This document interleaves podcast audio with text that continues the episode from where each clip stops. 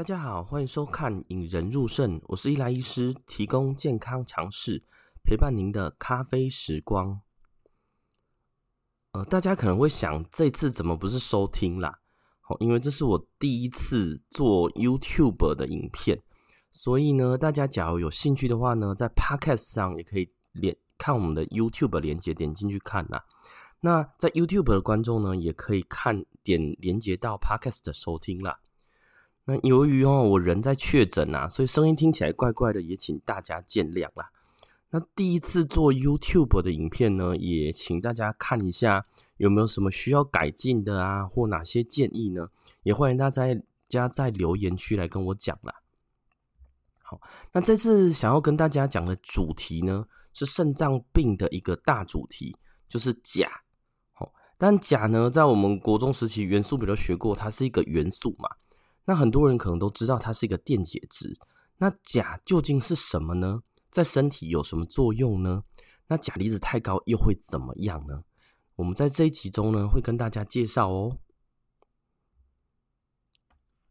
好，这是源自于一个病人啦，吼，这个张阿公呢，其实是七十二岁啦，平常有三高病史，哦，肾脏功能也不是很理想，已经是肾脏病第五期了，哦，但是呢，平常都没有在忌口啊。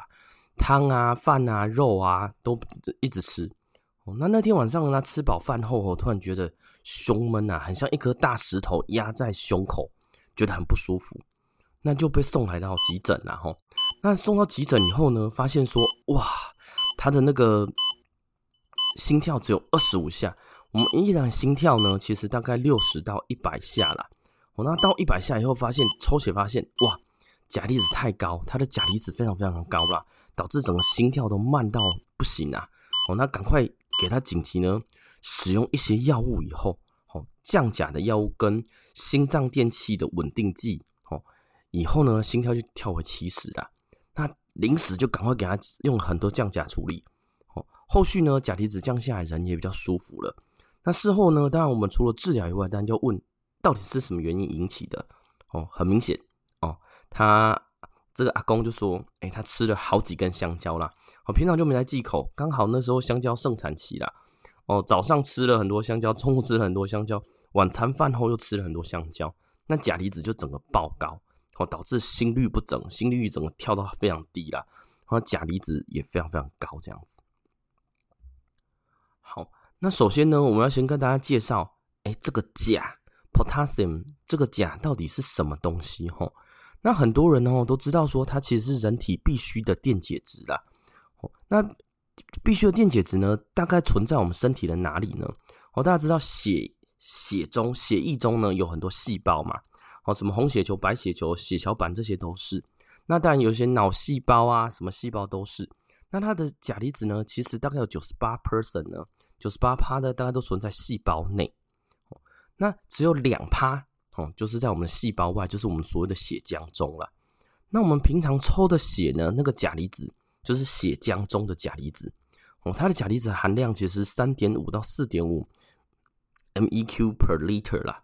哦，所以大家可以知道说，哎，其实我们抽血中的钾离子其实只有身体钾离子含量的两 percent 而已啦。好，那我们钾离子到底是怎么来的呢？哦，那我们大概简单说哈，从嘴巴吃进去，大概两千到四千 milligram，从嘴巴吃进去以后呢，会到胃小肠慢慢吸收。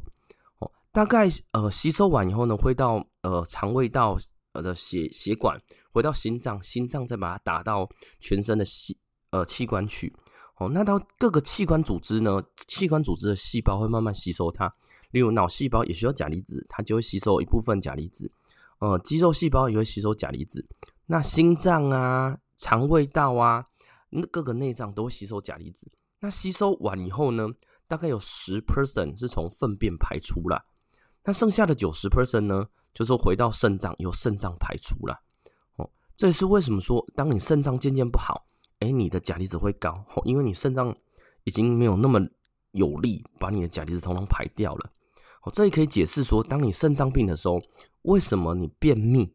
你比较钾离子容易高，好，因为你假如九十 percent 都快丧失了，那你这个十 percent 粪便排除就是弥足珍贵啦。好，知道了钾离子是什么呢？那我们来看看钾离子到底有什么用啦。吼，好，第一件事呢，钾离子最重要的其实维持的细胞的渗透压。哦，刚刚有提到说血液中呢有细胞嘛，旁边都是一大堆血。那这个细胞哦，大家可以想见它是一个类似气球的东西。哦，里面有一些水球啦，里面有些东西会让它维持住。那你假如细胞的渗透压，外面压力太大，这个细胞就被压扁了。这个咬里面压力太大，就是这个细胞会爆破了。哦，这也可以告诉我们说，哎，钾离子是细维持细胞渗透压的一个重要原因啦。告诉我们说，钾离子为什么太低的时候，横纹肌会直接发生溶解啦。因为钾离子太低的时候，这个尤其是横纹肌细胞很容易就爆破了。当它爆破以后，就会变成横纹肌溶解症了。那第二个呢？呃，钾离子是酸碱平衡的重要因素啊。好，其实我们大家知道，我们的细胞必须在一个酸碱平衡的情况之下，好，pH pH 值在七点四上下的情况呢，才能维持我们正常的呃，无论是各个机能啊。哦，所以当你酸，例如说身体变酸，哦，啊，代谢酸变得很严重的时候呢，钾离子就会从细胞内跑到细胞外。为了平衡这个酸碱值，跑到细胞外面，这时候钾离子就会非非常高了哈。也可以告诉我们说，有时候呢，有些酸中毒的病人，钾离子为什么会那么高？好，那但钾离子还有两个非常非常重要的呃作用啦。第一个是神经传导，神经传导是什么呢？大家可以想见说，身体从脑袋发号施令，叫各个器官做嘛。那其中一个神经传导就像电线。哦，它你可以想见脑脑袋有有一条电线到你的手指，告诉你手指要怎么活动。那这个电线必须传导的正常，必须上面有绝缘体嘛。哦，那有这个绝缘体要正常，它才能好好运作。那这绝缘体呢，可以想见可以有很多东西构成啦，钾离子就是其中一个。所以钾离子太高的时候呢，还有有些人会麻木无力啊；钾离子太低呢，有些人也会无力。哦，所以神经传钾离子跟神经传导是非常非常相关的啦。吼。那除了神经传导以后，还有一个更重要的功能啦，吼，呃，心脏本身也会有自己的电线，哦，例如心脏它有一条电线到告告诉心脏什么时候你的心房要收缩，什么时候心房要舒张，什么时候心室要收缩，什么时候心室要舒张。假如这个电气系统呢，那个绝缘体出了问题呢，那心脏就会乱跳，就像我们刚刚那个张阿公一样，哎，他就整个乱跳，跳到心跳只有。呃，各，呃，二十几下，甚至说有些病人跳到乱跳，需要电击才电得回来啦。那这个时候就不得不说了，那钾离子太高又会怎么样呢？好，那但钾离子除了神经影响心脏以外，它当然会影响到很多地方啊。哈，例如说钾离子太高的时候，你会觉得恶心想吐。那渐渐的呢，钾太严重，你会出现一些倦怠。那甚至有些人会出现。很焦躁的情况啊，像我之前有一个洗肾的病人，我知道钾离子大于五点五，人就会觉得很焦躁不安。哦，本来是一个很和气的阿妈，然后他就开始乱骂人。哦，但是呢，假如洗肾后或者是钾离子平常都正常的话，哎，其实这个阿妈就是很和善啊。它会影响到有一些些情绪的问题，那当然更严重，影响到心脏，就会像这个之前的那个阿公一样，会造成胸闷。也因为心脏乱跳，觉得胸闷，觉得像是大石头压着。或者心脏乱跳的时候，你觉得心悸，觉得心脏快跳出来了。那严重的人呢，会觉得喘不过来，甚至叫成猝死啦。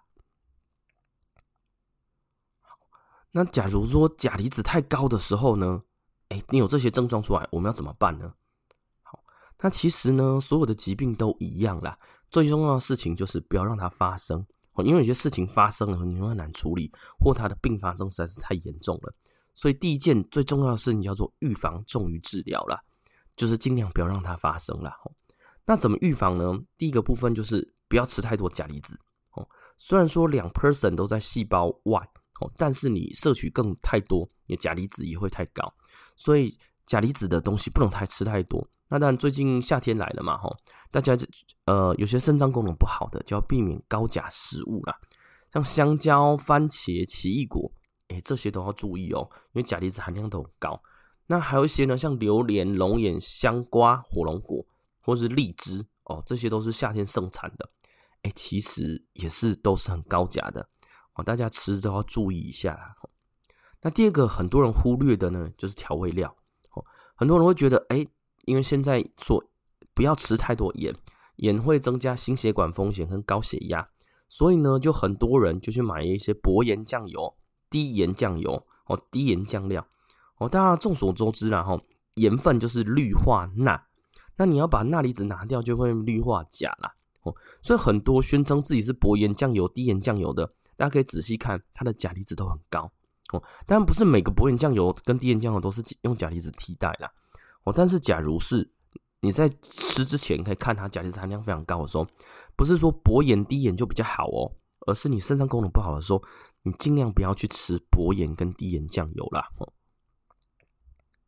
好，那再来一个就是大家很很长很长的，因为肾脏功能不好呢，大家都会想是要把它补一下啦。跟我稀累累，就很虚很虚的样子，要吃很多补品，所以就炖了很多鸡汤啊，买一些精力汤啊，甚至我弄一些人参。那其实呢，这些都是高钾的啦。因为刚刚之前有提到说，哎，其实细胞内钾离子含量很高嘛。那当你去炖煮把，呃，例如你把鸡鸡肉拿去炖煮，那鸡肉鸡肉里面的肌肉细胞就会直接就死翘翘了，钾离子就会跑到汤汁中了。那你喝的鸡汤、精力汤，就是这些东西熬出来的汤，钾离子含量都非常非常高了。所以呢，假如说你身边有肾脏病的朋友，或你认识肾脏病的人，你想要去跟他呃拜访的时候，建议你不要带一些鸡汤或精力汤，因为他们没有办法吃啦。吼，就是用中医的说法，或许是叫虚不受补啦。哦，这个时候你需要给他们的反而是一些高热量但是低钾低磷的东西啦。好那当然还有一个最重要的，就像这只刺猬一样，诶，他在干嘛？他在便便呐，吼。那呃，因为我们肾脏功能假如不好的话，我们九十 percent 的排钾功能都会慢慢丧失嘛，所以剩下的十 percent 有便便排除的功能就很重要。哦，假如你便便都放不出来，你的钾离子就没办法放排出去，所以尽大部分的肾脏病人呢，我们都会建建议他尽量避免便秘啦，哦，尽量还是每天保持排便的习惯。这个对他们是非常重要的，所以呢，肾脏功能不好，你降解，哎，钾离子不要太高，你要尽量预防便秘啦。好，那假如钾离子真的高到一个程度，例如你来到我们门诊啊，发现钾离子都五点五甚至六以上了，好，我们就会告诉你，你要该乖乖吃药了啦。我们会开了一个叫降钾的粉，哦，从肠胃道帮助你的肠胃道钾离子多余的再排出。哦，那很多患者都会说降降钾粉不好吃啊。吃的很不舒服啦，吼！但是跟钾离子太高、心律不整做比较的话，降钾粉还是很重要啦。哦，因为假如我心跳太太钾离子太高，高到心脏乱跳，哎、最糟的情况就是做心脏电极啦。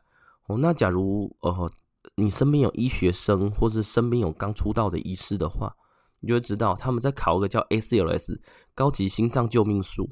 里面呢，心脏电极电不大回来的几个心率就是高血钾不是每个心脏就像电影中这样电一电都回来了哈，很多心率是电不回来的，而且没有必要电。那假如是高血钾造成的，很多连电极都电不回来了，是很严重的哦。就是临床上就看到你把电的啊、很都烧焦了，哎，心跳还是回不来。哦，那还有个部分，假如钾离子都没办法，那我们只能用暴力性破解，就是我们给你紧急洗肾呐。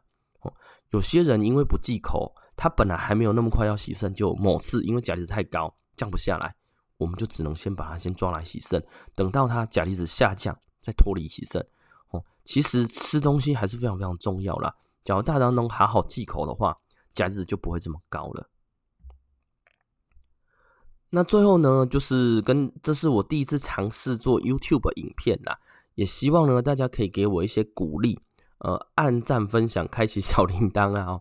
那大家假如说 OK 的话，也可以在我们的留言区呃给我一些建议哦。我相信还有很多很多地方可以做改变的。